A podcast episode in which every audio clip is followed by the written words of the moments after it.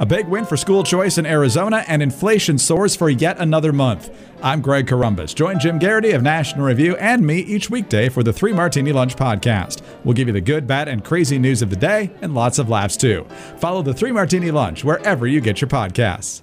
Old routines die hard, like those multiple cups of coffee and sugary energy drinks to stay alert. Well, I discovered a healthier way to get the sustained energy I need without all the caffeine and sugar. Super Beets Heart Chews. I just unwrap a chew or two in the morning and let Super Beets Heart Chews do the rest. I feel great about what I'm doing for my health. Join me in the new way to start your day with Super Beets Heart Chews. I challenge you to try it for 30 days and give them your feedback. No more afternoon coffees, energy drinks, and candy for a quick pick me up. I've been taking Super Beets Heart Chews for years, and it's an easy and convenient on the go boost to your overall health and energy. Make Super Beets Chews an essential part of your busy day. To make it easy to get started, I got you up to 45% off plus free shipping at danasbeets.com.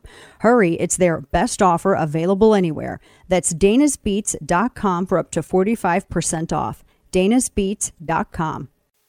He inherited uh, a country and uh, that, that was grappling with COVID. We now are seeing global inflation and global increases in gas prices, and those gas price increases uh, due largely to Putin's war on Ukraine. Um, decades uh, ago, we should have acted far more quickly to transition away from fossil fuels, from our dependence, our, in fact, our addiction to fossil fuels in this country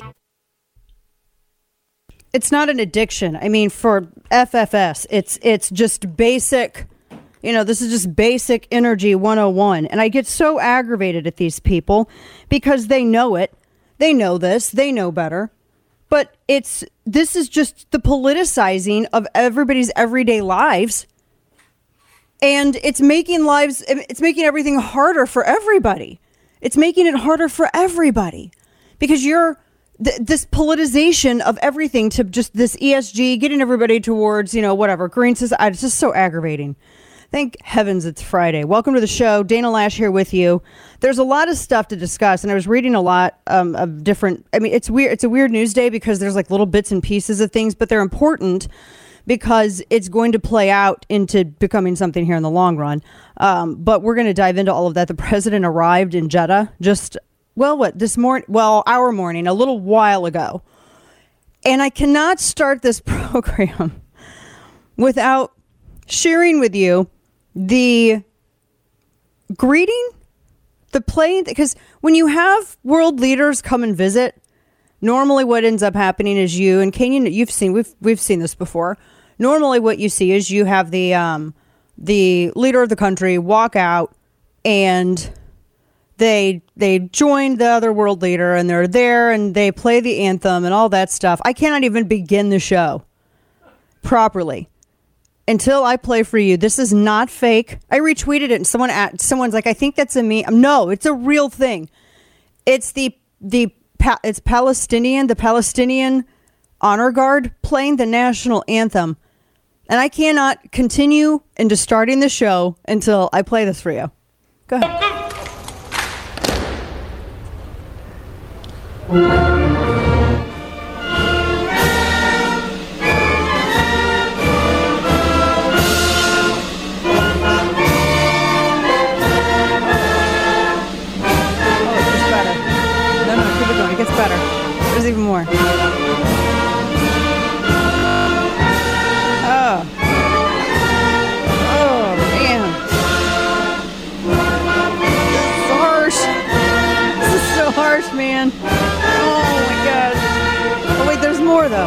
is our anthem. Go ahead and let it go quiet, quietly underneath because somebody is somebody. Everybody is really flat.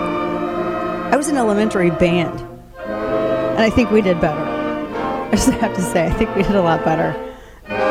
Kane is dying right now. He's just dying. There's just, there's nothing. Oh my gosh, you guys. No, no, no. You gotta go to the end. Wait a minute, wait a minute. Here goes the big finish. The big finish. And, oh my gosh. Oh my gosh. And there it is. Oh man. Yeah. Oh boy, welcome to Friday. Dana Loesch here with you, your lovable curmudgeon.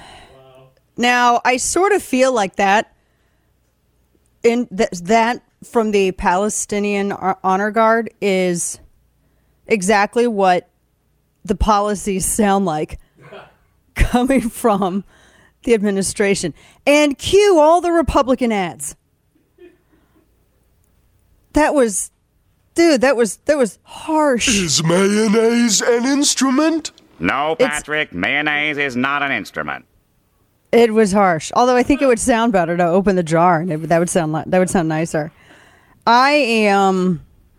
I mean, I I that was the first thing I saw, the first video I saw this morning. So now you can kind of gauge my mood, I think, a little bit more accurately. That's. Whew. There we go. All right, so he is in currently right now, and I'm we're watching all the reports, all that. He is in.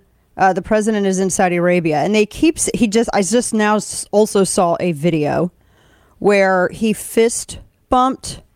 Let me pull this up. He who did he fist bump? Uh, was it the the Saudi prince? Did he fist bump? Yeah, the Saudi crown prince. I'm just watching it right now. He fist bumped him. Now he was. I mean, walked right up to him and fist bumped him and then now they're going in. So that's important because he has been doing these interviews, and I have so much stuff on this.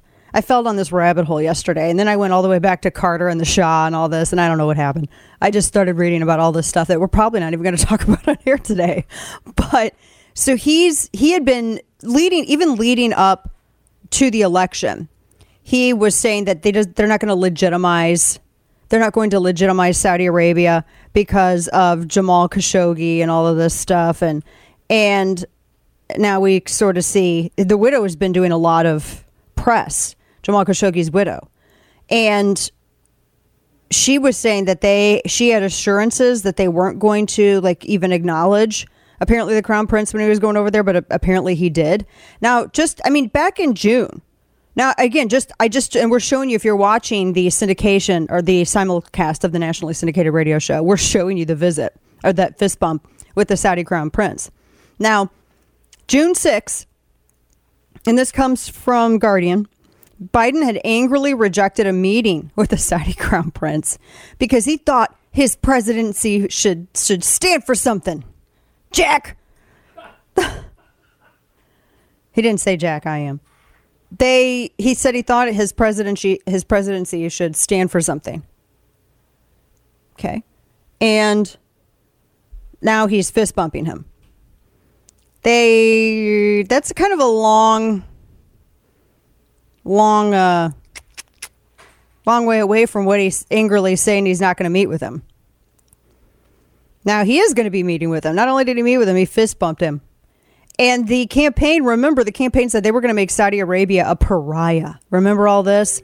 Oh, they were going to make Saudi Arabia a pariah. All this big talk in the election or the, the campaign and then leading into the election. Oh my gosh, it's, it's going to be, he's going to be one big pariah. I don't even think Biden knows what that is, but he's going to be one. So now apparently he's not. Here's the thing you can't make them a pariah yes, you uphold the principles of the United States, but upholding the principles of the United States doesn't mean that you have to demand that everyone that you are working with for the greater strategy of the United States adopt said principles. That's like that's what what nation builders think. Like d- how during W's presidency, he's like, "Well, we can just go, you know, stick a McDonald's over there, and democracy will come." I mean, he didn't say that, but I'm just, you know, that's that's what are you saying? He said that?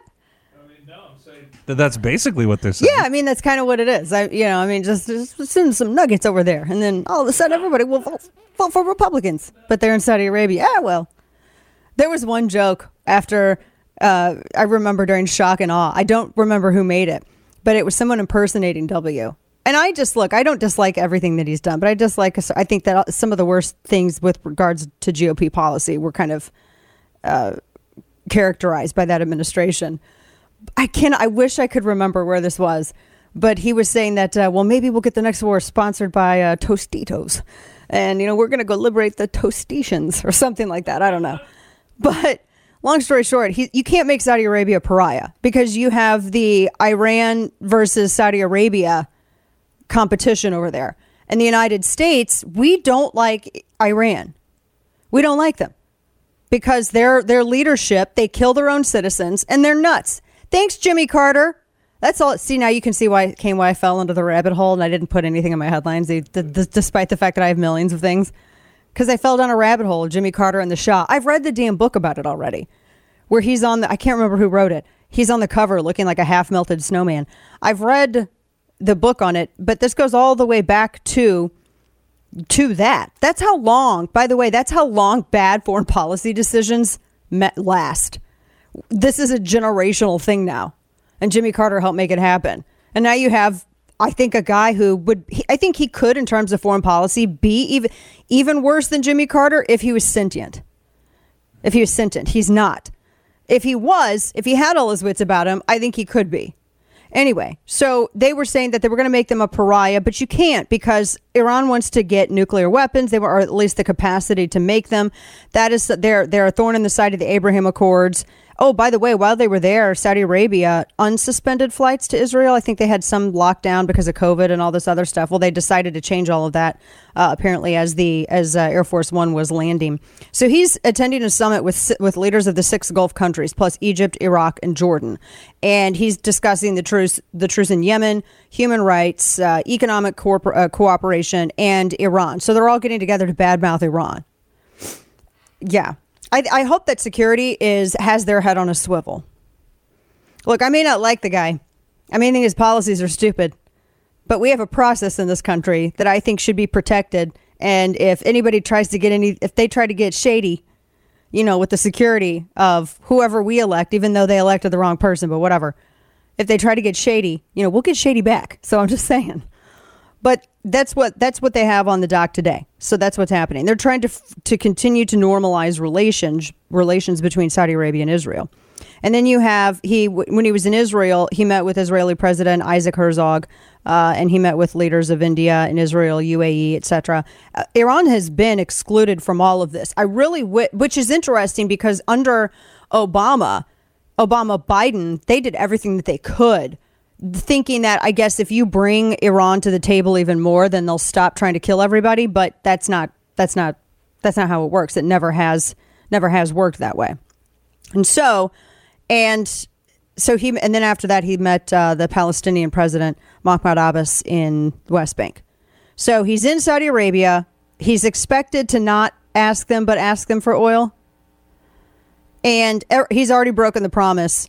His campaign promises of A, making the Saudis a pariah, which was a stupid thing to say, and B, not meeting with or having anything to do with the Saudi crown prince. So there you go. does he even remember, to be fair, does he even remember what he said during the campaign? Probably not. I don't think I don't think he does either. And so with the Saudis, like what I was saying, you can't they you have to have uh, relations with you have to have a relationship with the Saudis. You have to. I don't I don't have a problem with anyone who is not a threat to the US, although there's a lot of questions about their involvement in 9/11 and who they paid and all that stuff. I totally agree with you there. But as I was saying, it's very it's a very difficult position. Geopolitics, this you know, and, and navigating the geopolitical sphere, whether you're in, you know, Asia or whether you're in the Middle East, it's a very difficult thing. Because you're you you're upholding not only the the values and the principles of the United States, but you're working with people and meeting with people who don't.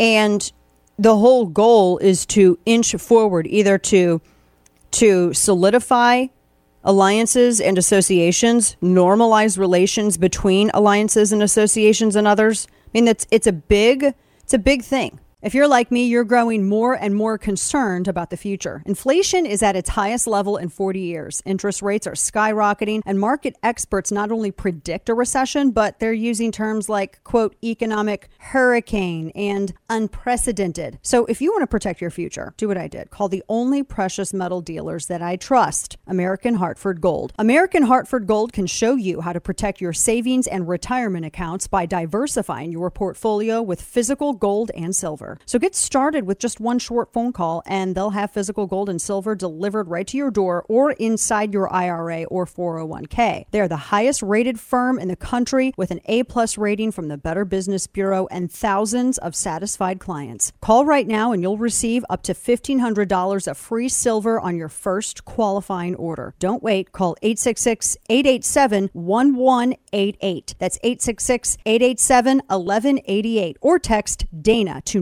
998899. Protect your future with American Hartford Gold. 866 887 1188 or text Dana to 998899.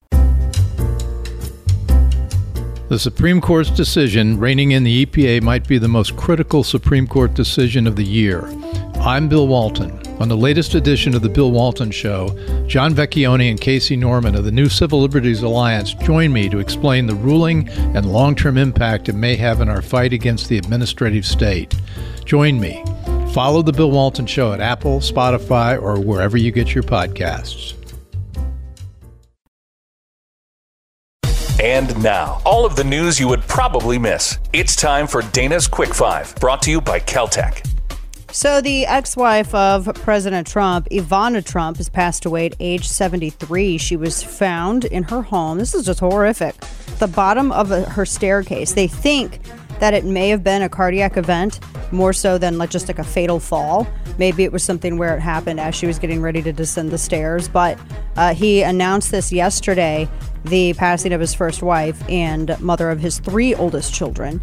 And he said he was saddened to inform all of those that loved her that she has passed away at her home in New York City. She was a wonderful, beautiful, amazing woman who led a great and inspirational life.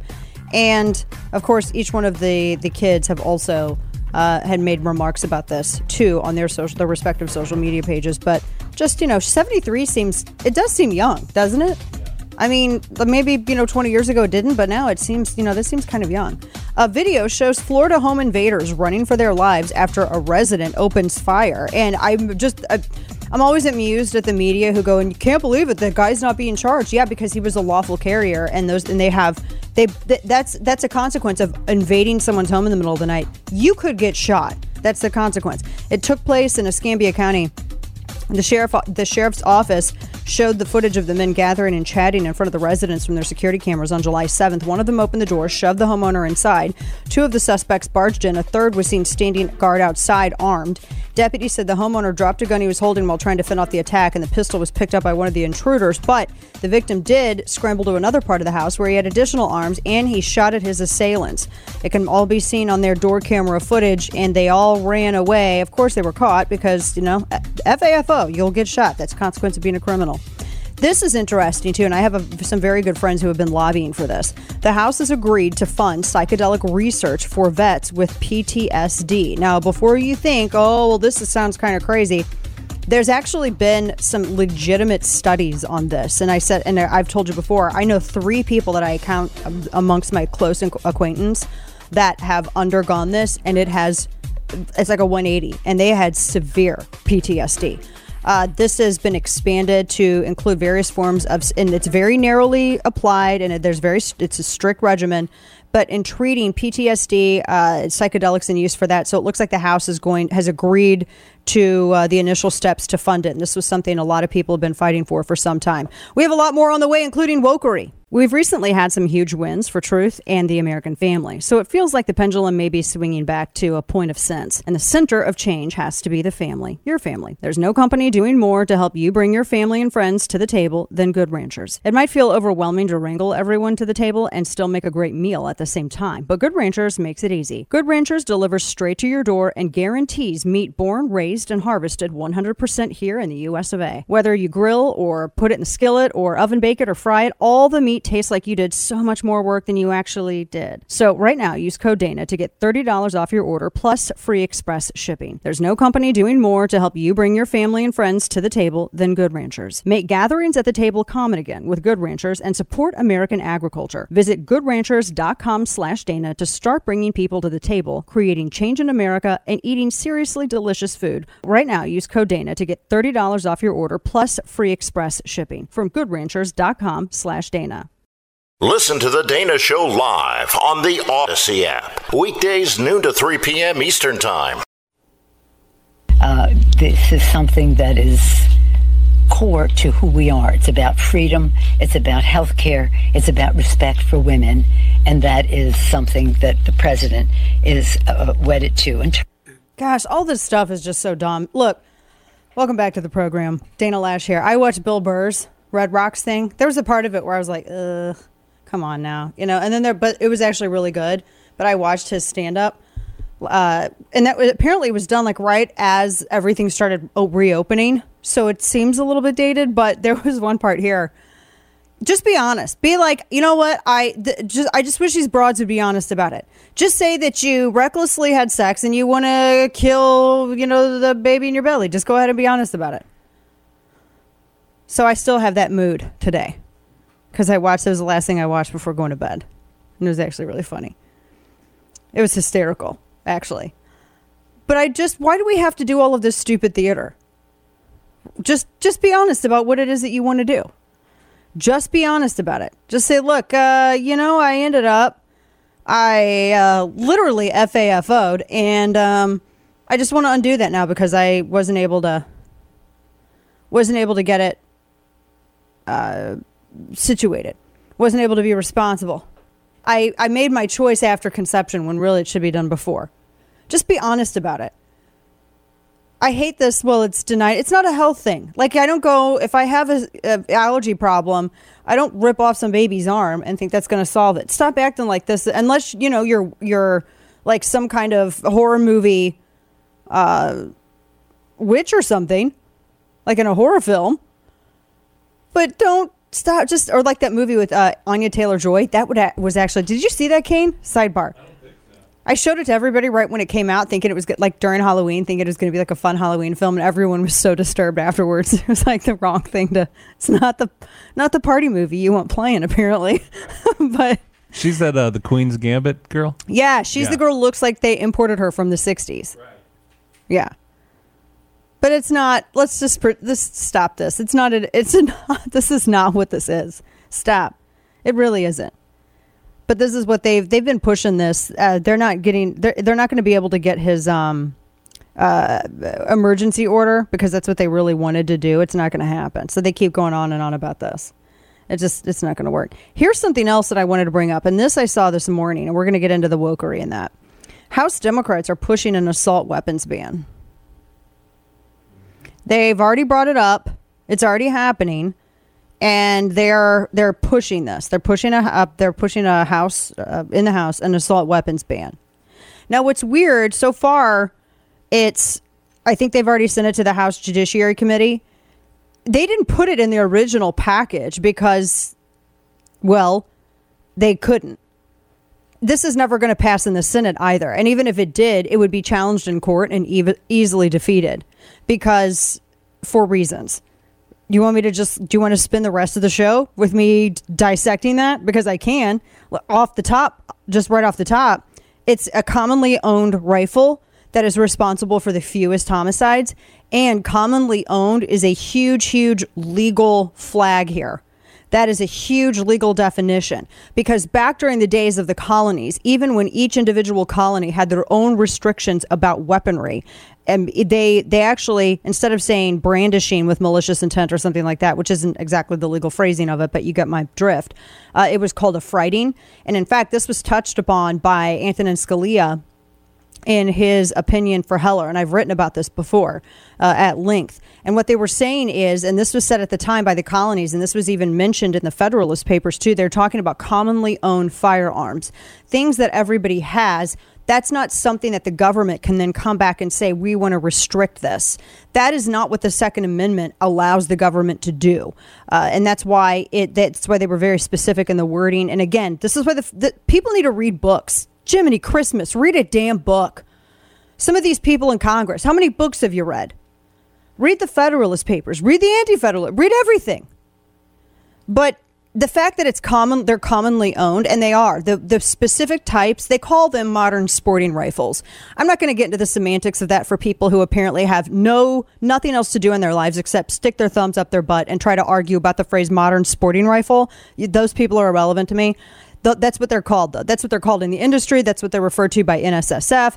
They call them that instead of the fake quote unquote assault weapons ban. And the only time that that phrase has ever been used was like from a 1958 something Army manual, Army guide, field guide and it was just said like in passing. And everyone tries to act like that's the new that's the actual definition of these things. They can't exactly define what it is. And they they apparently think that something that's 223 is infinitely more powerful than like a 308 but shh, we're not going to do that because we want them to be stupid.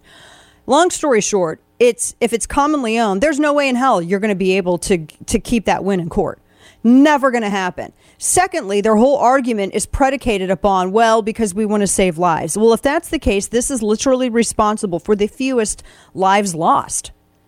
So your argument, you I mean, you have to prove these arguments that you make in court. This is why kids need to take debate.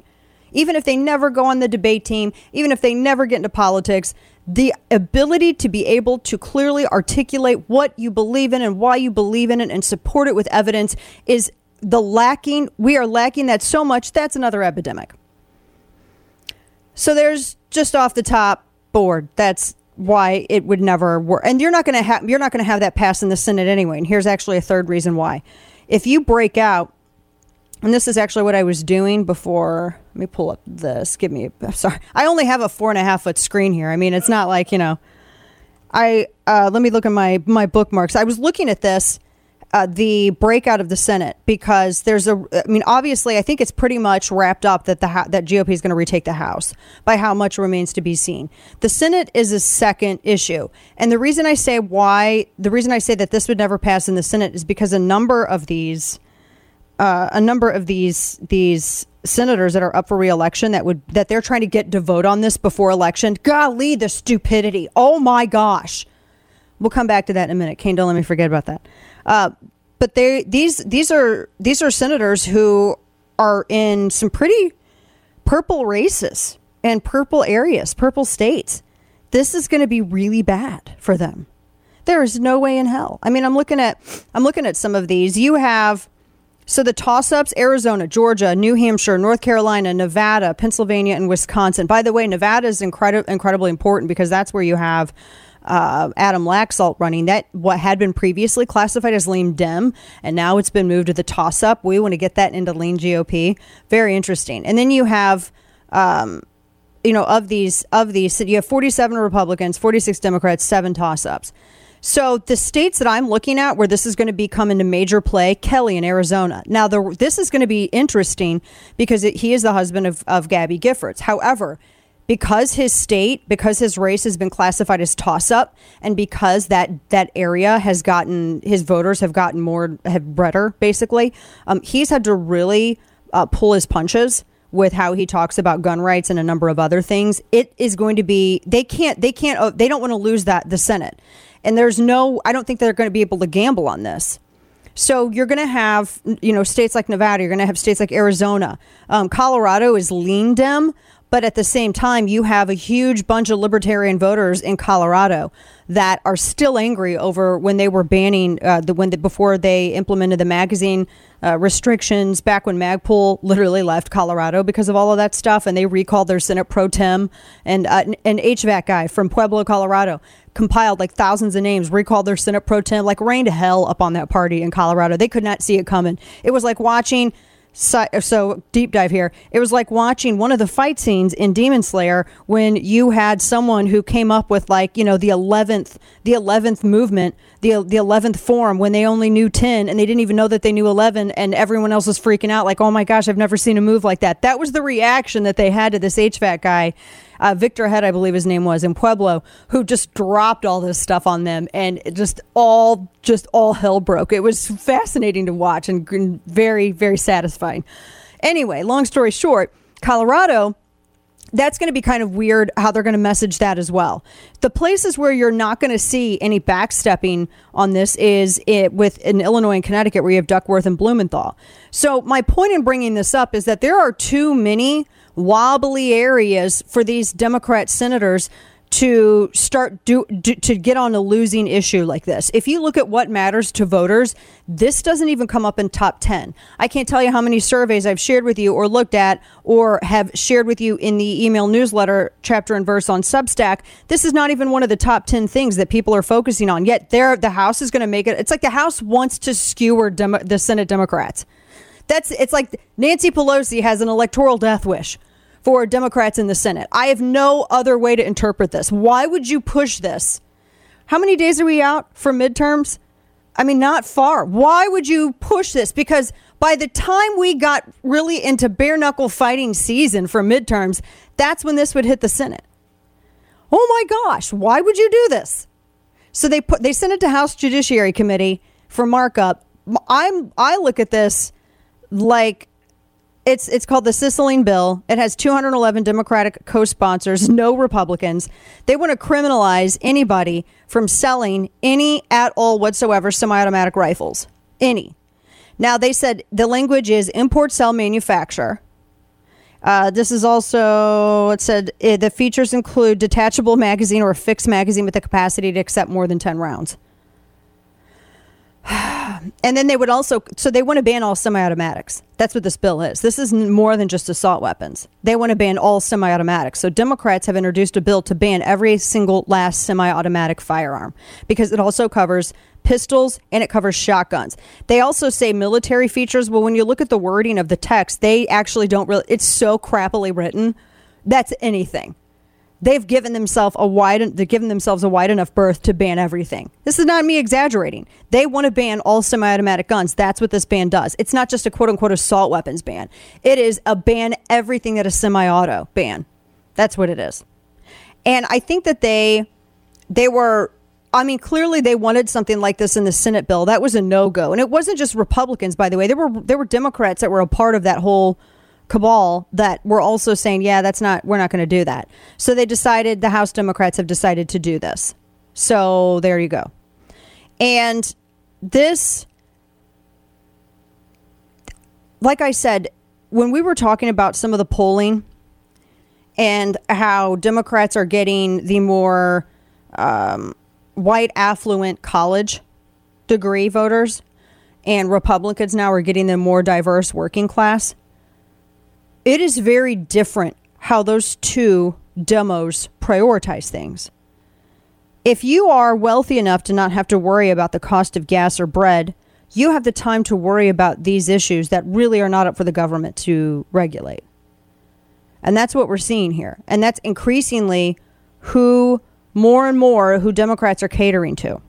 We're going to talk more about this because this is a pretty this is I think a pretty significant mark here um, as we get as we go forward into midterms. Now, apparently, Punchbowl originally reported this and reported this. They said that Democrat that Democrats in the House are right there to get this passed. So that means 218 vo- votes, give or take. And you're looking at, I mean, Kinzinger in Illinois is going to be one of the ones that'll probably vote for it. I just, he's already redistricted and he's done. Why? Old routines die hard, like those multiple cups of coffee and sugary energy drinks to stay alert. Well, I discovered a healthier way to get the sustained energy I need without all the caffeine and sugar. Super Beets Heart Chews. I just unwrap a chew or two in the morning and let Super Beets Heart Chews do the rest. I feel great about what I'm doing for my health. Join me in the new way to start your day with Superbeets Heart Chews. I challenge you to try it for 30 days and give them your feedback. No more afternoon coffees, energy drinks, and candy for a quick pick me up. I've been taking Superbeets Heart Chews for years, and it's an easy and convenient on the go boost to your overall health and energy. Make Super Beets Chews an essential part of your busy day. To make it easy to get started, I got you up to 45% off plus free shipping at danasbeets.com. Hurry, it's their best offer available anywhere. That's danasbeets.com for up to 45% off. danasbeets.com.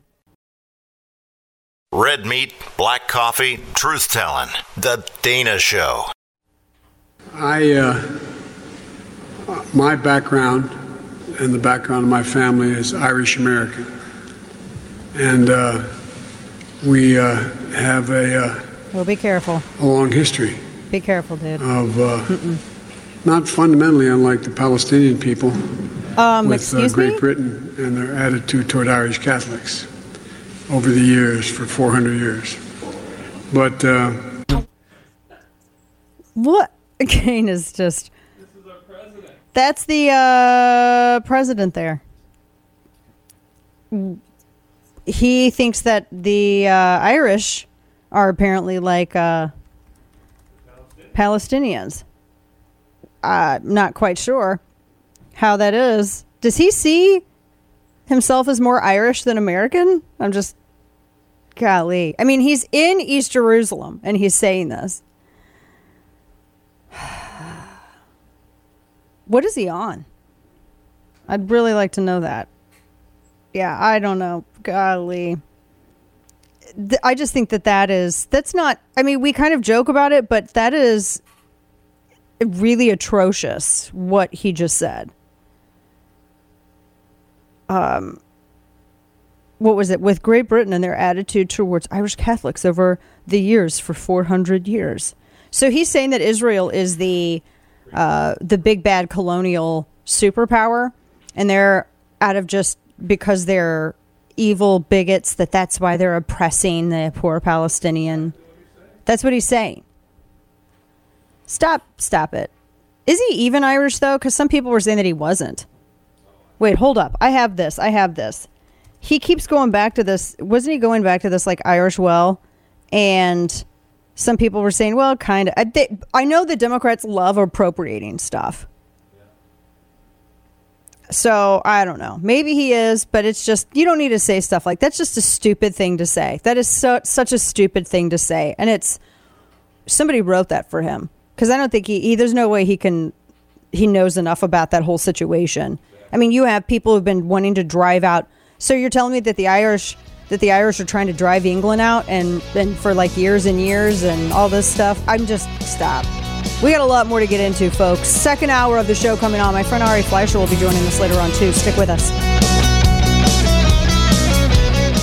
If you're a regular listener, then you've heard me talk about Keltec and all the reasons why they're one of my personal favorites when it comes to firearms. Privately owned family company, Keltec has been making one of a kind American made firearms since 1995. Driven by creativity, Keltec doesn't just copy other weapons on the market, they innovate new ones, including the new P50. The P50 platform is based around a 50 round double stack magazine, which lays horizontally along the top of the grip. The 5.7 cartridge comes in several variants from sporting, hunting, personal defense, and with how easy it handles, it's smooth shooting because it's well balanced and thus accurate. You can definitely see Keltec's reliability and quality at work. The P50 is fun on the range, but it's also great for serious home protection. To find out more about the P50 and all other Keltec weapons and products, check out KeltecWeapons.com. That's K E L T E C weapons.com. Keltec, creating innovative quality firearms to help secure your world. KeltecWeapons.com.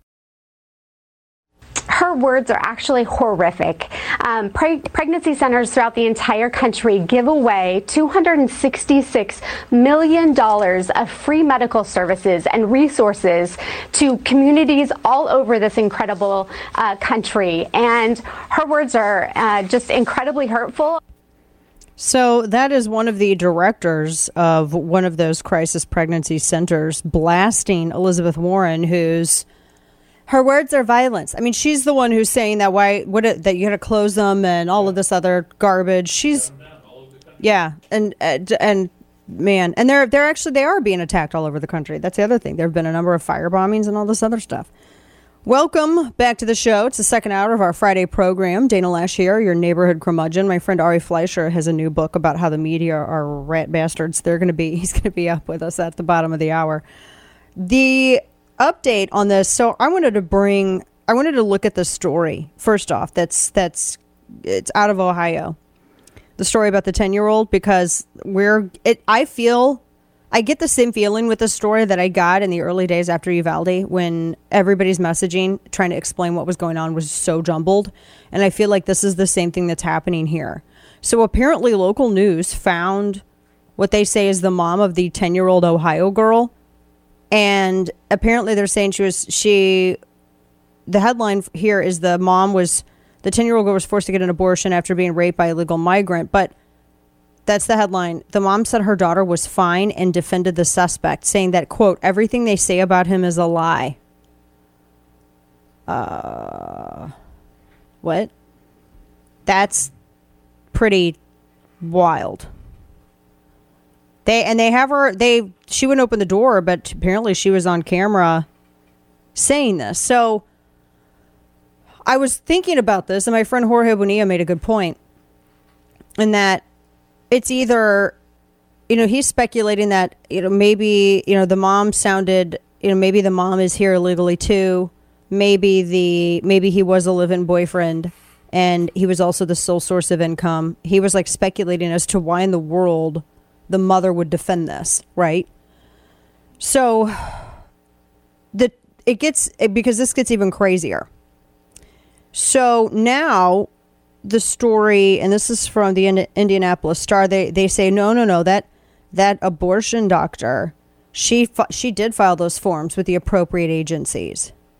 The original report, but the Indy Star though, the, all the problems with this came from the original reporting from the Indianapolis Star. They they this is what happens when you have bad journalism. They ran this like really badly written story where it had one source and it the timing was suspect and that's what it was. And they were trying to exploit this case as saying this is what would happen under these under the this extreme law or whatever which it's not a law it's just taking it back to the states and the information that has changed is that apparently the 27 year old con- confessed to raping her not just once but twice and she recently turned 10, which meant that she was raped and, and apparently got pregnant when she was nine. Dude, right? And the video that we found came from Jorge Bonilla, who's at Newsbusters, who showed the video of the mom hiding behind the door and speaking to a reporter. And I think, uh, I don't know if that, I think that ended up being played on Telemundo too. Oh my gosh, I have questions. The mom's defending the guy, so it sounds like the mom is part of the problem too. Now, here's the other issue the timeline, and again, this starts with the original reporting that came from the Indianapolis Star. And how the original reporting was that, you know, the one source and it it was just kind of it the whole thing was just done really badly. So now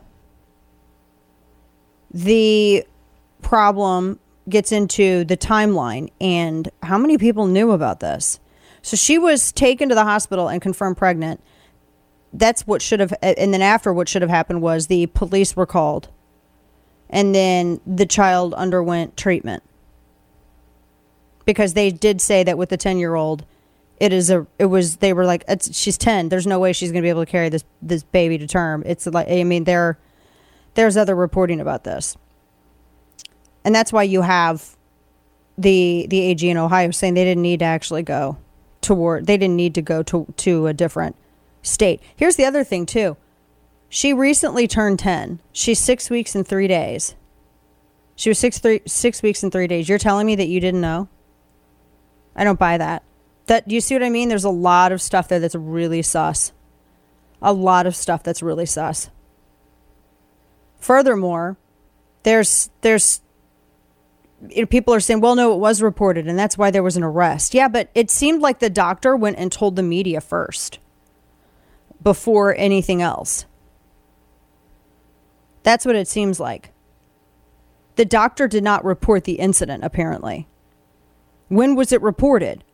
Because if she she said she was six weeks and three days and she was turned away. The story originally was she was turned away because it was three days after six weeks what hospital, um, who actually made that determination, and clearly it wasn't reported. That does none of that really. That just it doesn't make sense. Everything that we have seen, and this is even going by Indianapolis Stars on reporting. This doctor only reported it afterwards. I mean, how did you how did she go from Ohio to Indiana and then only after that did the police intervene? You see how this doesn't make sense? Ohio allowed for the exception to this. It sounds like the doctors decided, the doctor decided to tell the media first and then exploit this for a political agenda. I honestly think the whole Ohio turned this the turned the 10-year-old away. It doesn't sound because this is this is what happens again when you have bad journalism, you cannot blame people for asking questions and then coming up with assumptions on their own. All of this happened because of crap journalism from Indy Star and others. No one's asking these questions. Because it sounds like nobody reported this until after they they tipped off the press. So that's like the, those are the questions that I I mean we all have these questions. Is the mom in an, in a relationship with this guy? Is he because it kind of sounds like it. Is she here illegally also? Is there any adult in this house that is actually looking out for the welfare of this 10-year-old girl? Now, the and this is what everybody's running with because the Indy Star they filled out a FOIA and they were saying, "Oh, Dr. Bernard properly reported the case." When? Because clearly there is still a basis for an ongoing investigation. We reached out to Todd Rokita, the AG in Indiana, and he wouldn't come on. He's been on a ton of times before, and usually by his request, he has to come on to talk about stuff. So he said that their office is investigating because it sounds like she, like I said, she tipped the press off before this because the timeline, as we know it, does not add up at all. And so now we're looking at whether this doctor filled out what what the timeline was, filled out the proper disclosures in the order that you know. Just, that's just crazy. I I still don't. There's still so many questions. Why did they? Because she was reported at being six weeks. You have the mom running defense for the guy. The mom apparently has never filed charges against the guy either. That's the other thing I can't get over. The other thing is, too, and this is from another report the age for the father on the disclosure form has to be provided. The doctor said he was 17, but it's being reported that he's 27. What the world? What is happening? I just have a million questions. Why is there, and honestly, when you, the timeline should be pretty clear. And when it's not clear, that means there's some shenanigans at foot for exploitation of some kind. That's the whole point. This is just wild. Man, I want to just drag that lady out of the house by her hair. I can't. I got to tell you. That's crazy. She's like, yes, she's fine. Everything they're saying against him is a lie. And as Kane notes, the doctor is being investigated not because she performed an abortion. She's being investigated because of when she disclosed and what she disclosed. And honestly, I think that they, and which the Ohio AG is apparently doing as well. How is it that, you know, if she's turned away from Ohio and goes across state lines and the police don't intervene until then, that was like what, three, it was oh, three, eight days? So you're telling me that no one then at that, that means that no one at that, that hospital reported anything.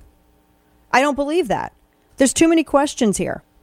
And maybe we'd get some answers if people weren't so damn, you know, it, it, excited to, to exploit this. Good grief. I just um I don't know. It's just the whole thing is just the whole thing is just odd. The the all the questions with this. And I think now, especially, I mean, the, I, I still can't believe the mom hasn't filed charges against this guy. My mind, you can hear my mind trying to wrap around this whole thing. It's just not possible. Just wild. So, as we were talking about a little earlier, the president is in Saudi Arabia and he is uh, well he's meeting he's in jeddah he landed in jeddah a little while ago and he is uh, there to probably beg for gas and oil i'd imagine although they say that that's not that's not going to happen that he's not going to do it but we'll see he's already made a ton of gaffes during this whole thing can you play by the way i want to know where's this at audio soundbite 9 dude this does not sound this he does not sound well. This was him speaking before he departed. Uh, when he was meeting with uh, Israeli leaders and Palestinian leaders before he departed to Saudi Arabia. Listen. And uh, I had a terrible headache. Excuse me, a terrible headache. And uh,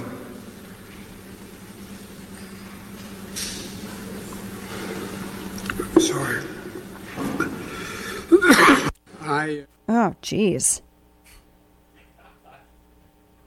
Yeah. That's bad. Did he swallow his own spit? Like, what did he do? Went down the wrong pipe. Yeah, because that sounds horrible. Oh my gosh, that sounds so bad. Oh, he just swallowed wrong. He just swallowed wrong. Someone was saying, "Oh, he just had to swallow at the wrong time." That's what somebody said, which I nobody believes that. Nobody nobody believes it at all. We have more to come, including some wokery. Because let me pull this up. Dog names are now racist. Four diversity courses required to graduate from this Arizona college. We're going to get into this and a whole bunch more. Ari Fleischer is going to join later on about his new book. Uh, you don't want to miss that either. A big win for school choice in Arizona. Inflation soars for yet another month, and Canada is still barring people from going there if they're not vaccinated. I'm Greg Corombos. Join Jim Geraghty of National Review and me each weekday for the Three Martini Lunch podcast. We'll give you the good, bad, and crazy news of the day for conservatives, and hopefully a lot of laughs too. Join us. Follow the Three Martini Lunch on Apple, Spotify, or wherever you get your podcasts. And now, all of the news you would probably miss. It's time for Dana's Quick Five, brought to you by Keltec. Staff at a Red Lobster restaurant in the state of Florida have rescued a unique lobster. In a recent shipment, the Hollywood, Florida restaurant found a bright orange lobster amongst the others. And instead of allowing the orange lobster to be cooked, they decided to rescue it and give it a name, Cheddar, after their biscuits. Cheddar was then brought to Ripley's Aquarium in Myrtle Beach, South Carolina, where it's going to live out safely the rest of its life. They said that the orange lobster was an ordinary miracle, and I don't. Is it really that much of a big deal? They said it's one in 30 million, according to a Red Lobster press release. Uh, it honestly looks like all the other lobsters. It's a giant bug. It looks like a face sucker from Alien. I don't like to see the lobsters before I eat them because then I can't eat them. Not because I think they're cute or I'm concerned about their welfare. Because they look like alien face suckers. It's bug meat. I mean, for real, let's just be honest about this. So, this, um, oh my gosh, I don't even understand what this is. Apparently, there is a survey that says uh, experimental treatment for people dealing with long COVID could be actually doing more harm than good. British Medical Journal.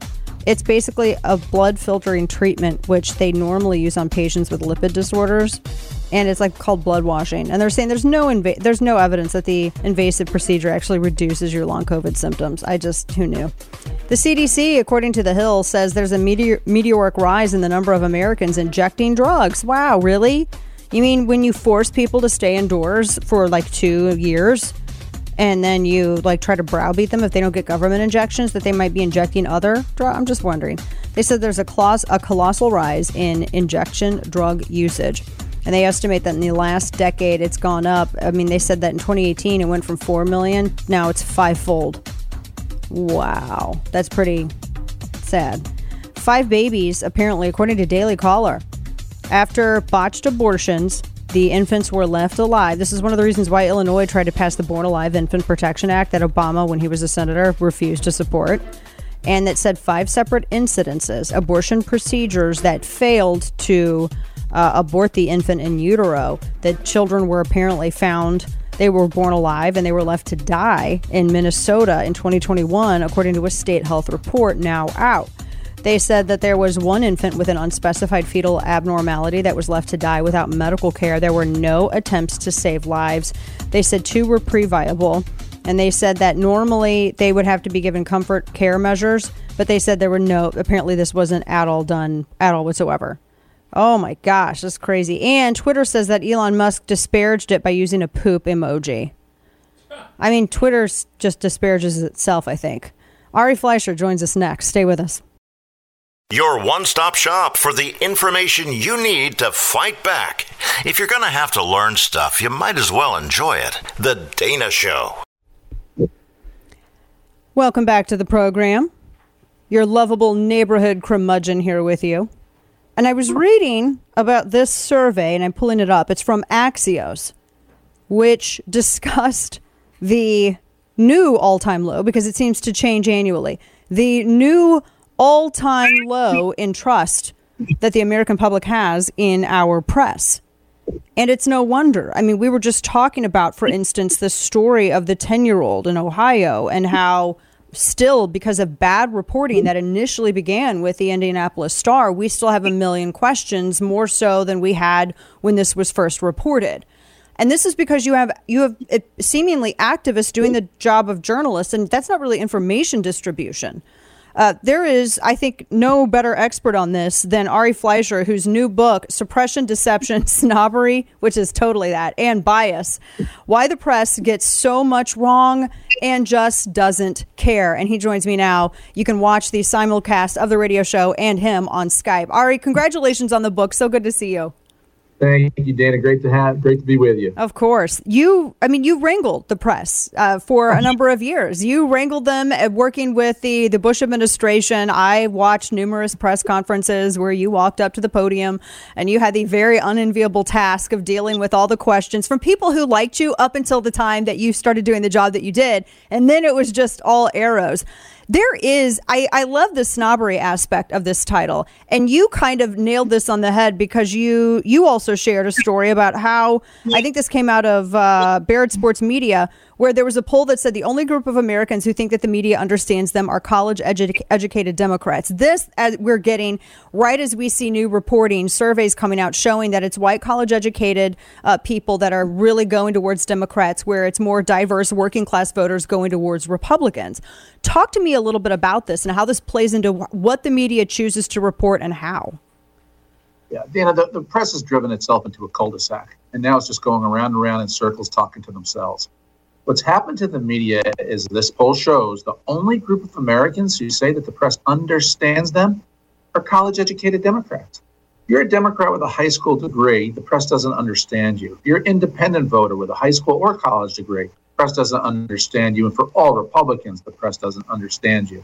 If you grew up hunting, if your grandfather took you to hunt and taught you to hunt, the press doesn't understand you. If you pray every day or go to church regularly, they don't understand you. It's a cultural issue. And that's what my book gets at. We are so beyond the old liberal bias of the press. It's now become a cultural way of thinking, a, or a small slice of America who now only know how to tell stories and talk to another small slice of America. Yeah, and and their the reporting is become. I mean, it's it's just two different worlds. Talking with Ari Fleischer, if you look like, for instance, at what Memeorandum categorizes as the top stories. It's all J6 and everything else. If you look at actually what's trending against the algorithms, even more organically on social media, it's about inflation and jobs and energy and gas, all of the stuff that continually rank in the top 10 of voter concerns. So no wonder nobody's there's stories out talking about how nobody's watching the news anymore. Newspaper distributions are down. They're not even getting views online. So, what is to become of the press? Because it's they're killing their own industry. Well, the reason I wrote the book because I really do I, I do care about the press. It's important to our democracy yeah. that we have a place we can all go and say, "Here's what happened today." And I'll tell you what I think about it, but here are the facts. Here's what took place. We need to get back to that, and the way to get back to that is journalism schools and newsrooms need to really recruit people who think differently.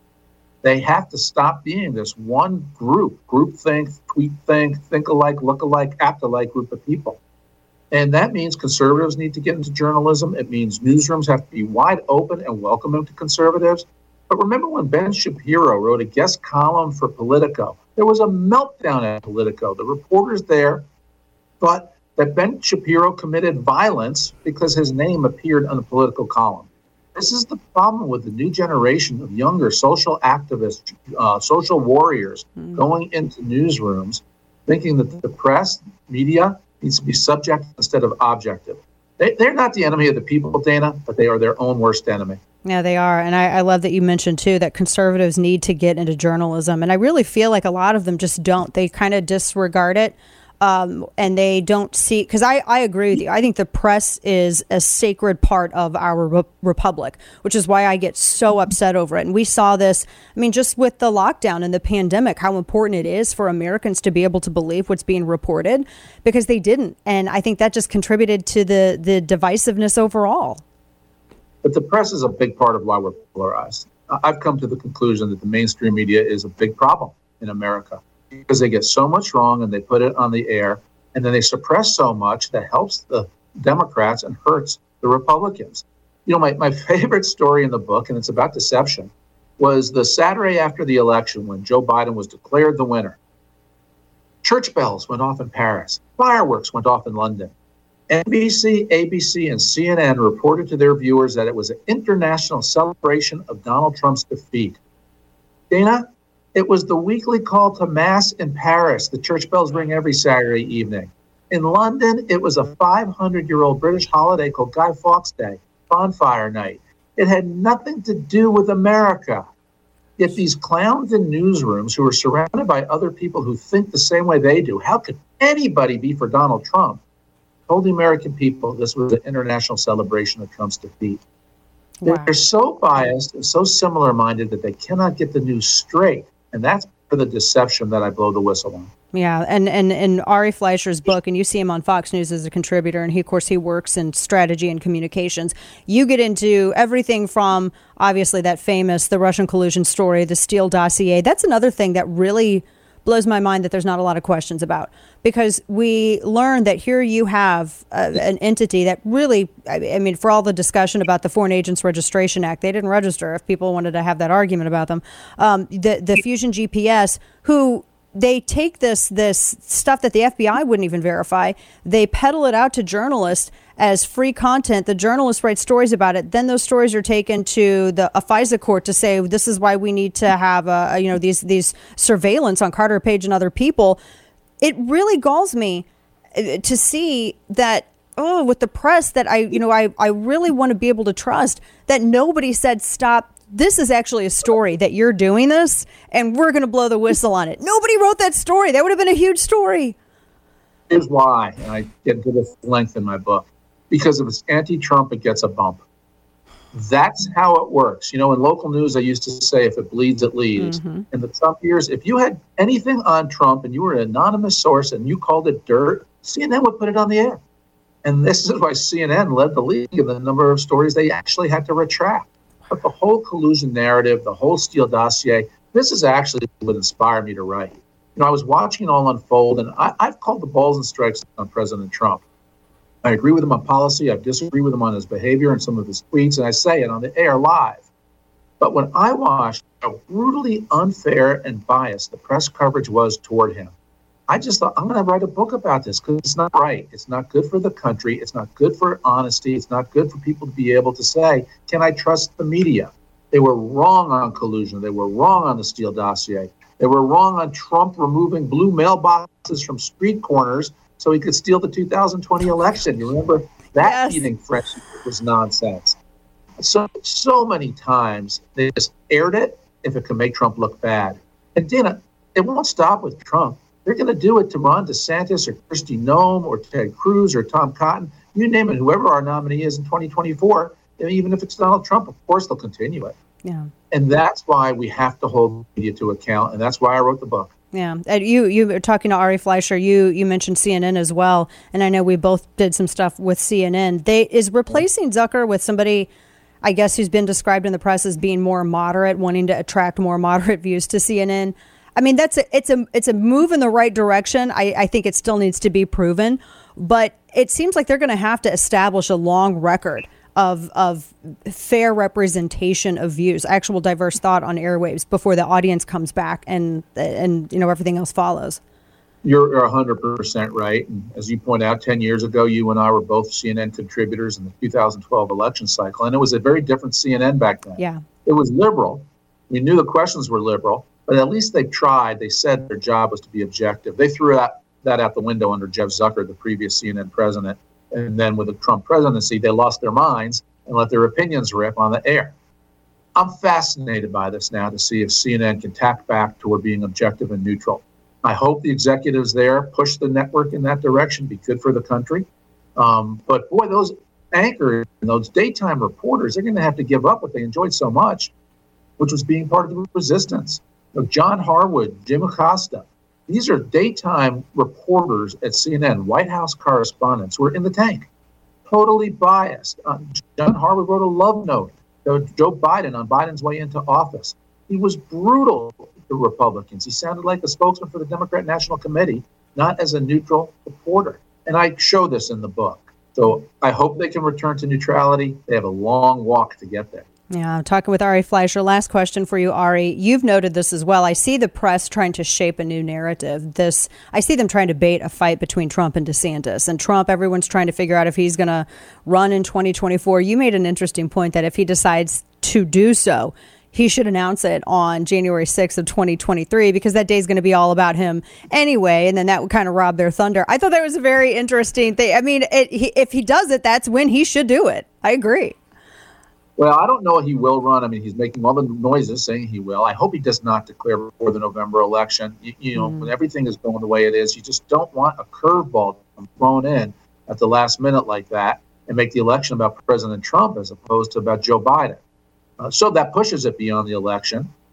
And what would be the right day? I'm just saying, if I were a Donald Trump, if I were him, I would make it January 6th because he can seize the day and reframe the day uh, and everybody knows they're going to come after him on that day anyway. So I think it'd be very Trumpian. Yeah. For him to. It would be for sure. Ari Fleischer, the book is Suppression, Deception, Snobbery, and Bias. Fantastic book out now. Ari, thank you so much for what you do and uh, for writing this book as well. It's good to see you. Thanks, my thank friend. Thank you, Dana. Thank you for having me. Of course. Take care.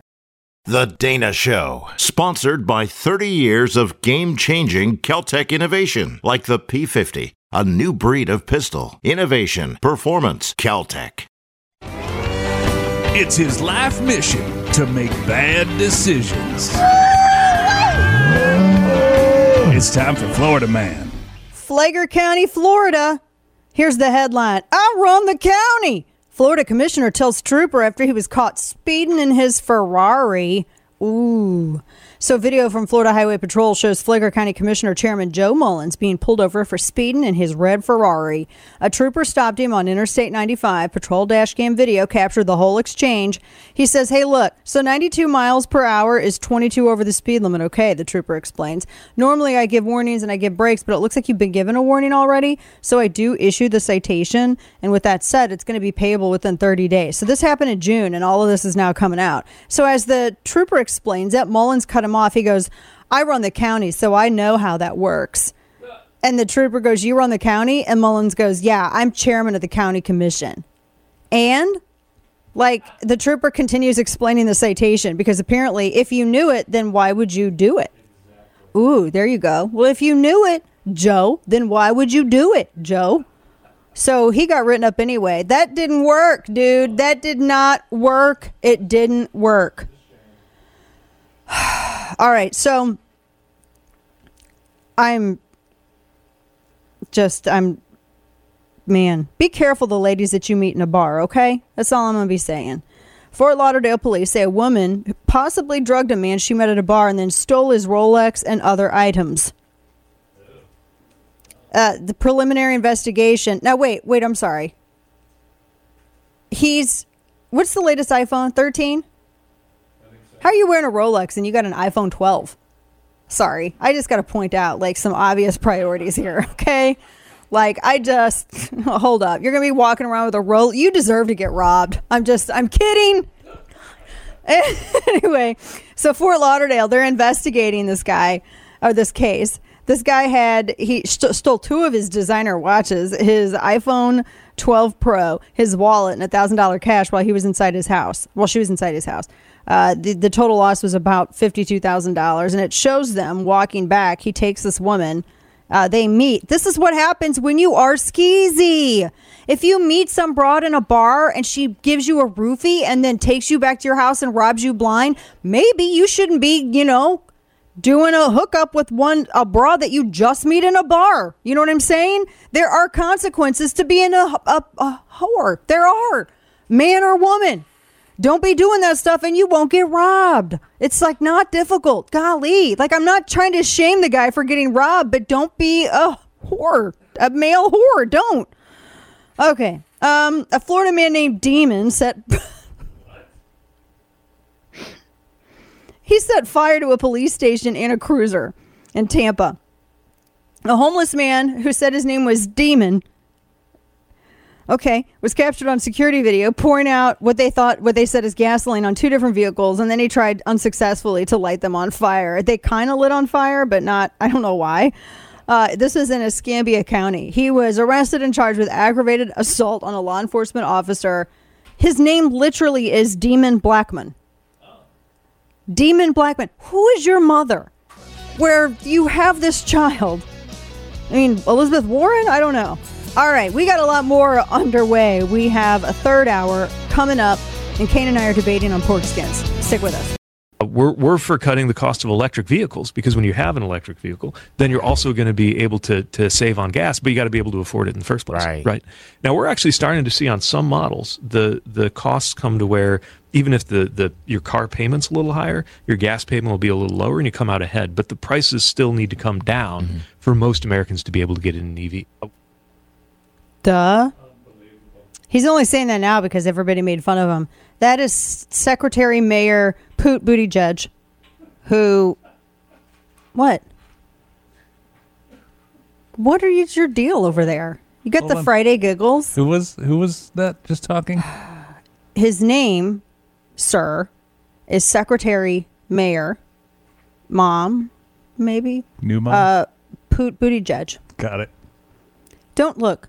Well, first off, welcome back to our illustrious program, the Dana Show. I am Dana, and Kane is. We're a little goofy, goofy right now because it's Friday, and Kane just he takes issue with my Shakespearean pronunciation of the transportation secretary's name, sir. That's true. That is how the illustrious uh, stage performer Lawrence O'Donnell over at SMSMDC says his name.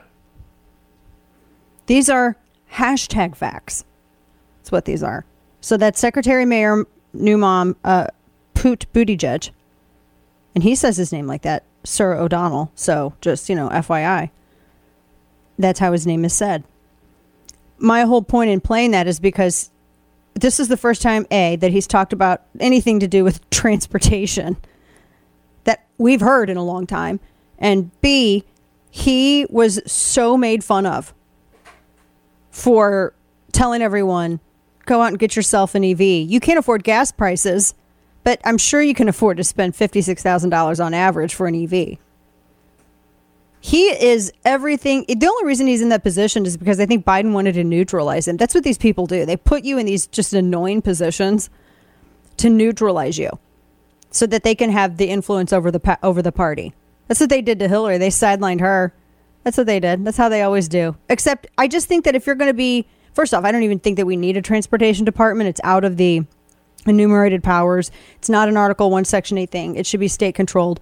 But, you know, for all intents and purposes, if you're going to have a transportation department, maybe, I don't know, just a thought, have someone there who knows more about transportation than the wheels on the bus go round and round.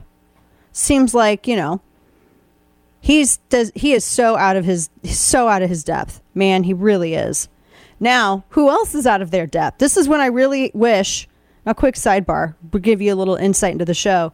So I got a new tool that I'm going to recklessly abuse when I get more things in it. It's like a little sound. It's a new little soundboard for me, for me. And Steve was supposed to give me a magic sound, and he lied, and he never made it happen. He totally Bidened us on this. I didn't have it. That I was should- Kane that had it. I didn't. I was No, playing- no, no. You played it. You said you had it, and No, they no, no. did not hand it over. I wasn't playing that You on break. Pig, pork rind loving people. throw me under the bus. I'm just saying. Just pff, we're gonna have we're gonna have fisticuffs after. We're we're just gonna slap fight in the front yard. That's what we're gonna do. In which state? But so I I saw that I gotta I gotta share this this tweet with you. Someone totally tweeted this because it for him because it came out an hour ago, and we know that he's just trying to stay upright on the car on the while on the ground in Jeddah. So he tweets this quote: "The price of oil is down about twenty percent since mid-June, but the price of gas has so far only fallen half as much." Oil and gas companies must not use this moment as an excuse for profiting by not passing along savings at the pump. So, in his mind, in Joe Biden's mind, what's left of it, the oil people are big bad villains from like old westerns and they have their long mustaches and they sit and they all laugh at their big oil table. "Mwah, ah, we're not going to pass the savings along to the little people. We're going to keep them all for ourselves which makes no sense at all but that's what's happening in his mind big oil and big gas and he thinks that they're all just sitting around. We're not going to give people no gas. We're going to make the prices go up. They pull on their mustache. And in the meantime, I really, really need, I wish that he understood the process of crude into gas.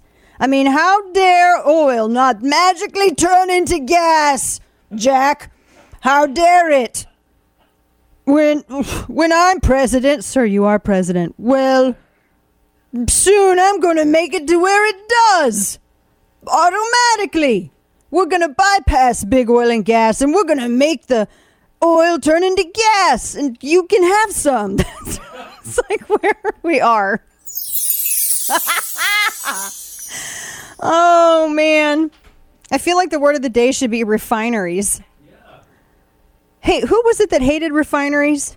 Oh, every Democrat. Yeah, yeah, yeah. Who was it that that wanted to not invest in expanding them and having more? Every Democrat. Yeah, yeah, yeah. And and they they did not want to have more refineries. In fact, they wanted fewer, and they slapped restrictions on existing. Who was that? Every Democrat. Yeah, okay, that's right. I just wanted to make just wanted to make sure. Oh man, I just. But that's what he thinks happens. Oh my gosh, I would love to hear the conversation that they're having right now. While they meet, because he's sitting in a meeting right now. I don't know if you know this with the guy he said he wasn't going to sit at a meeting with. And I have to tell you, so the watching the reporters on this, so they they're not taking questions. He's literally sitting at a big table with gold legs.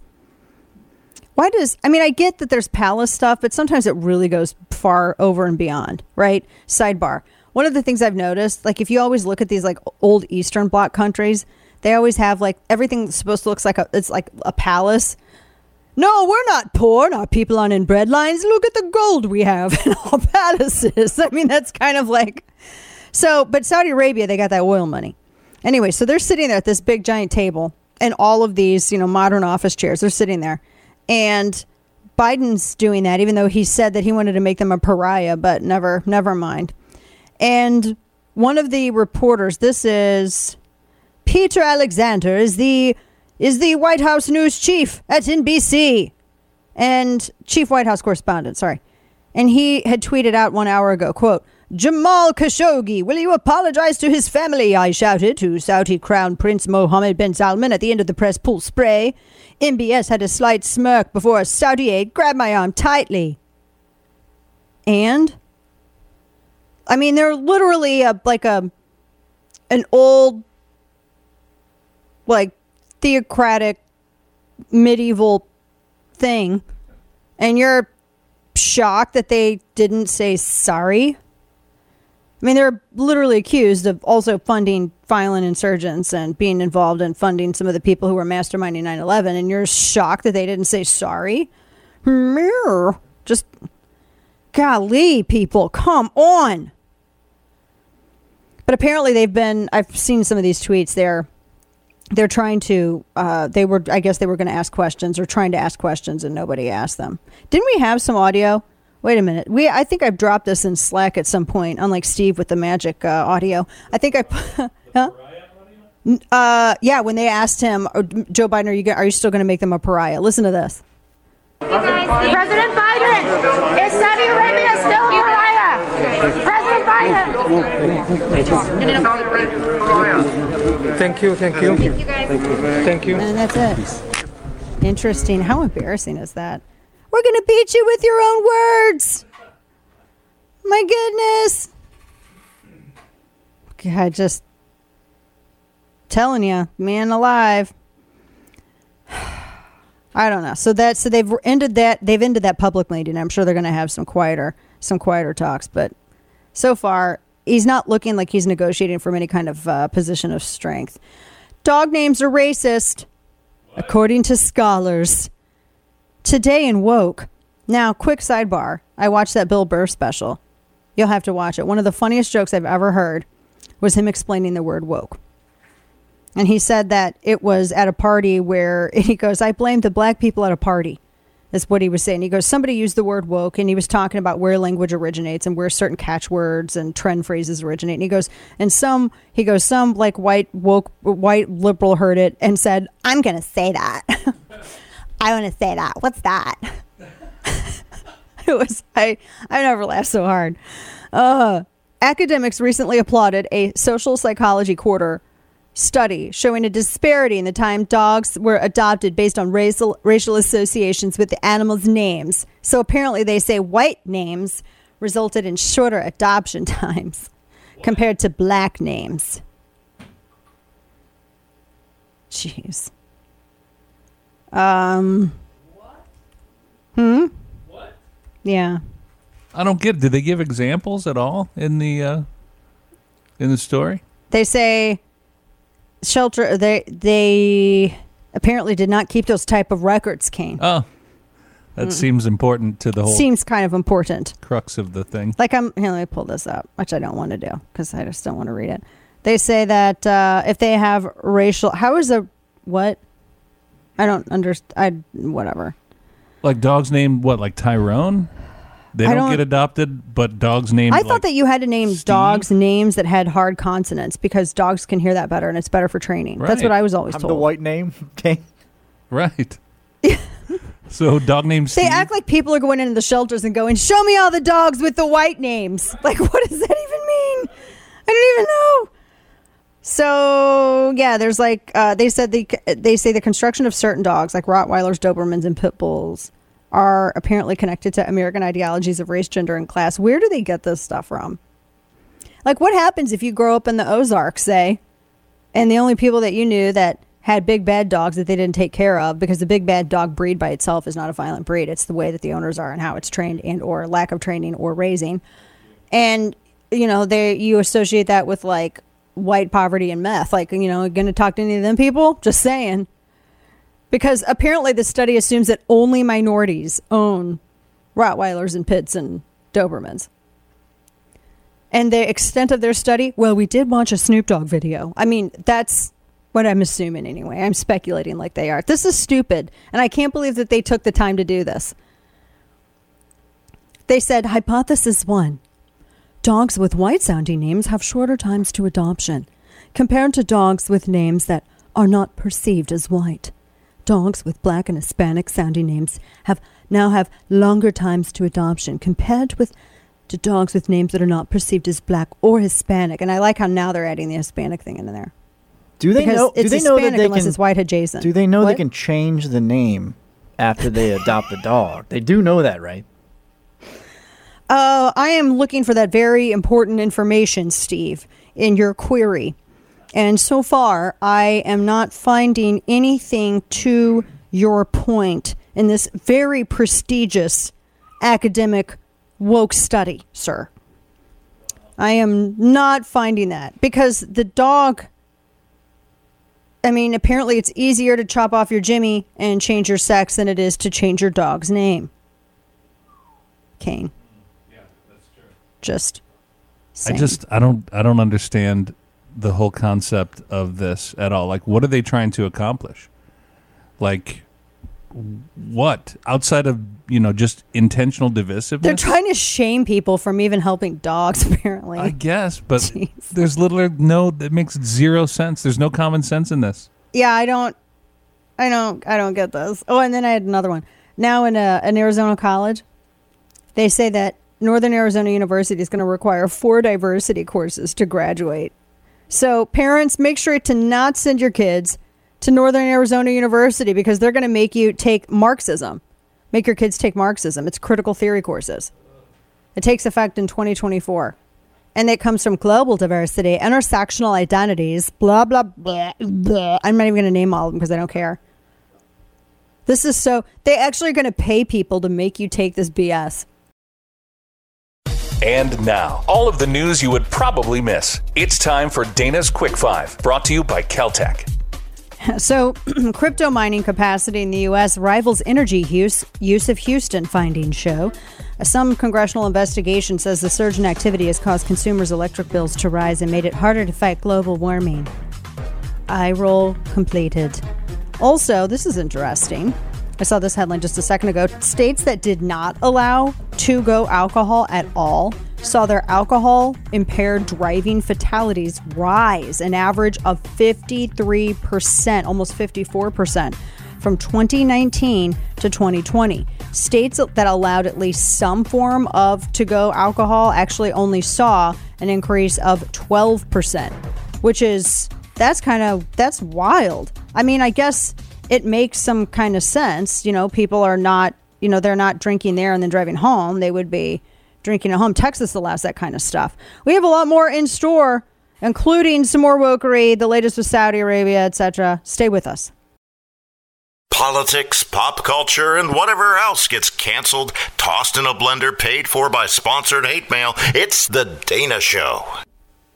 How long is this going to last? How, how long is this onslaught going to last? His as long as onslaught. it's going to take, when we're there till it takes whatever ti- time it takes, we cannot let him prevail. It can take months. It can take years. It could. Mm-hmm. You think the war could take years to ten? No, you said that. Yeah, You said okay. it could. Okay. No, he, he,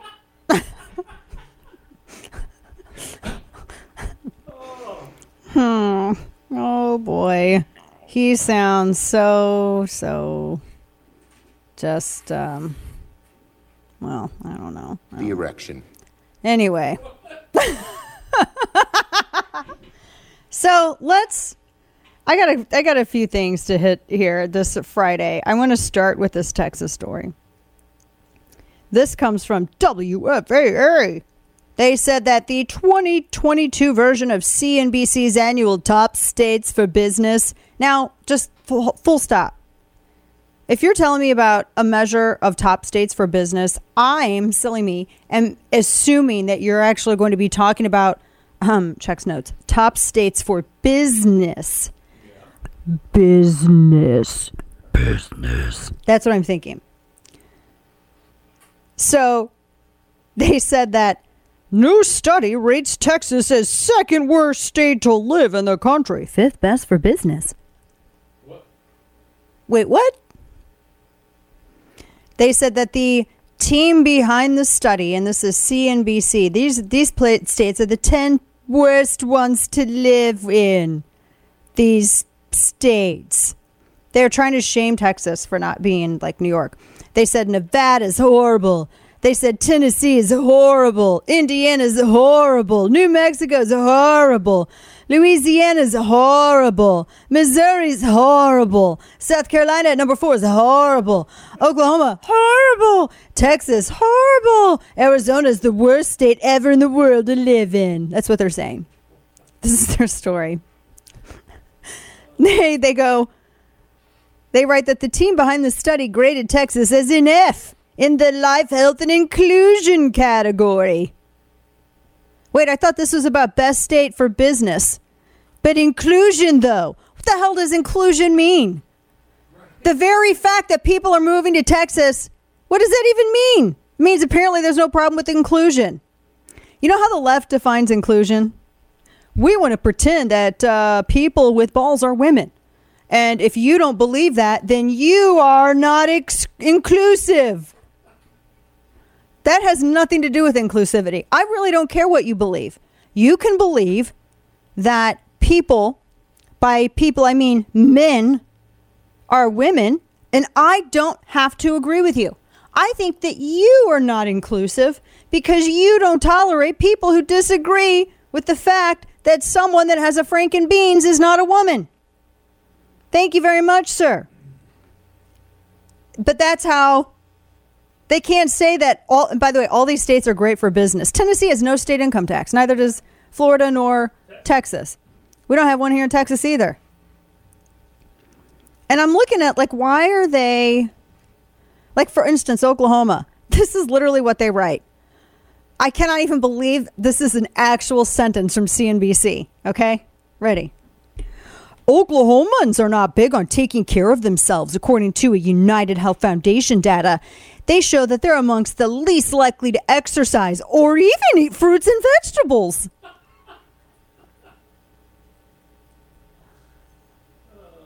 What? I thought that their dislike of Texas would be because it's hot. Like it is. Oh, it's only 95 degrees today. It's real cool today. It's cooled down This a is lot cool today. We had a great cool temperature of 90 degrees yesterday. I mean, that was like fall. They say, this is what they write about Texas. Skilled workers are flocking to Texas despite longstanding quality of life issues. They say that, according to census data, the state ranks number three for net migration of college educated workers behind Florida and Washington. But when they arrive, they're finding limited child care, a stressed healthcare system with the highest rate of uninsured, new curbs on voting rights, and few protections against discrimination. Someone who wrote this has never been to Texas. We moved here tw- in 2013, and it's been awesome. However, I am completely fine with running with this narrative to prevent progressives from coming here and voting. Oh, it's bad. No protections for just, oh, none for, oh, the voting rights. I am physically eh, prevented as a woman from leaving my home to vote. Don't move here. totally fine with this. I will run with that if it means that fewer progressives move here to vote. I'm totally fine with that. I know. God forbid Texas be against dead people voting. How dare you? You are disenfranchising dead people. Well, this dead guy voted. How dare you assume his gender? You just said his gender, and he's dead. Why is he voting? Why? How dare you have to show an identification to cast your vote? Granted, you have to show it to buy cigarettes and Sudafed and alcohol and even rent a car or get a hotel room, but damn it! How dare you? We're Democrats. We assume that minorities can't figure out identification. That's apparently what they do. Arizona, it's hot. Also hot. They say that Arizona has some of the worst air quality in the nation. And that they don't like their health system or something. I don't know. But mainly their complaint was it's hot. What does it have to do with your business? Like you're. I, why do you have to sit here and admit, well, yeah, it may be the fifth in the best for business, but also they're not communists, so they're horrible to live in.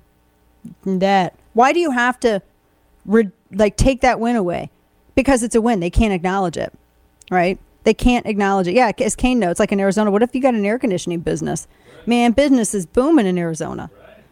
Sidebar, you want to know what I found out? First time I went to Michigan, I was up at the top of the Mitten, like north of Traverse City. There's like a place there.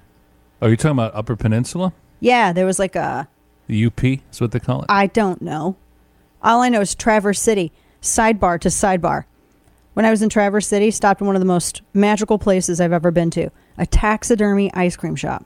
What? So while you get amazing ice cream, you could look at all the beautiful taxidermy. Oh, okay. I watched a, I saw a, a taxidermied raccoon in a carved out log that he was using as a boat holding a paddle. I'm not kidding While you. you were enjoying Vanilla Bean? Dude, I totally did. I had vanilla in a cone, soft serve vanilla in a cone. It was amazing. Anyway, long story short, I like those types of places. It was great. I'd go back there again. I wish I knew the name of it. They were right across from the lake, literally legit across the street from the yeah, lake. I, I was I stayed there for a few days. We did a for a radio station I used to work for in Michigan. Um, we went up to Traverse City for a murder mystery dinner thing. Interesting. Did you go north up towards the index finger of the mitten? Yes, I've been up there. Because there's as a well. place up there. I can't remember what it is. It's like a vacation area. Everybody goes up there. Yeah, the Upper Peninsula. Nobody has air conditioning.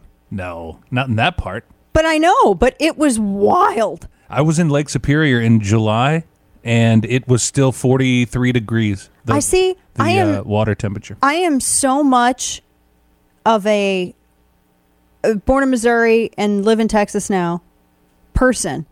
Even if I lived in the Arctic, I still just, you know, need an AC. Just to have it. You know what I mean? Like I'd rather have it and not need it.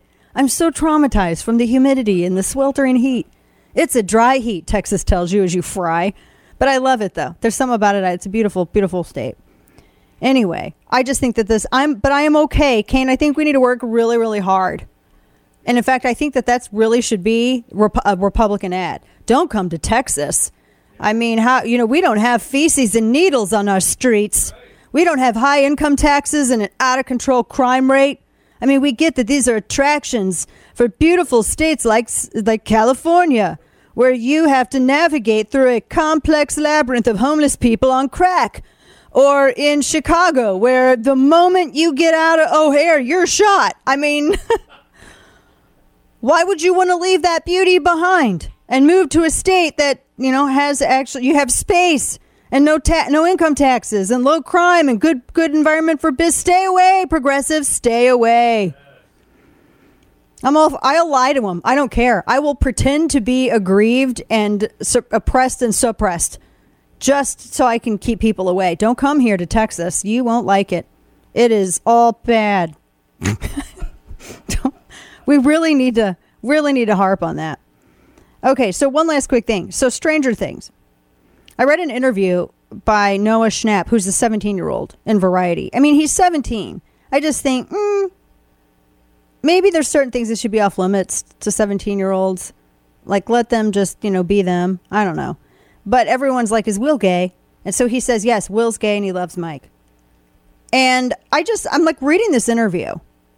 And it sounded to me like they were trying to pro- project with this character how some kids, and I think every teen does, goes through an awkward period. And especially when you move and you were like possessed by a mind flayer, as this character was, then you know, maybe it's a little hard for you to, to adjust. But why do you have to make that synonymous with just with like being gay? I mean, everybody goes through a weird. It was just, it just, I don't know. I felt like it was forced. It doesn't seem natural. And then I just, I'm out of the suspension of disbelief. Why does everything have to be like forced? Like what we do in the shadows, the new season of that, and that's uh, Taika Waititi's new. Uh, it's based on the movie that they did, which was a UK release, and it's a it's a television series, and this is like the third season, I think, and that's like really kind of over the top, more so than it was in the initial seasons. So the word's like a distraction and boring. They're like, oh my gosh, I'm totally bored with this now. So I don't I don't know. I just people need to stop defecating in the sphere of entertainment with using sexuality and gender as plot devices when you don't need to. It's a crutch anymore. Stop it. Listen to The Dana Show live on the Audacy app. Weekdays, noon to 3 p.m. Eastern Time. And you can sign up for the newsletter over at Substack, chapter and verse as well. And the goodness, goodness, goodness. There, it's interesting because Gavin Newsom was asked if he thought George Gascon was doing a good job. He's the guy they're going to recall because he's horrible with crime, all that stuff. And apparently, Gavin Newsom said, I don't know enough about the job he's done. I'm deeply concerned about the criticism. He's the governor of California.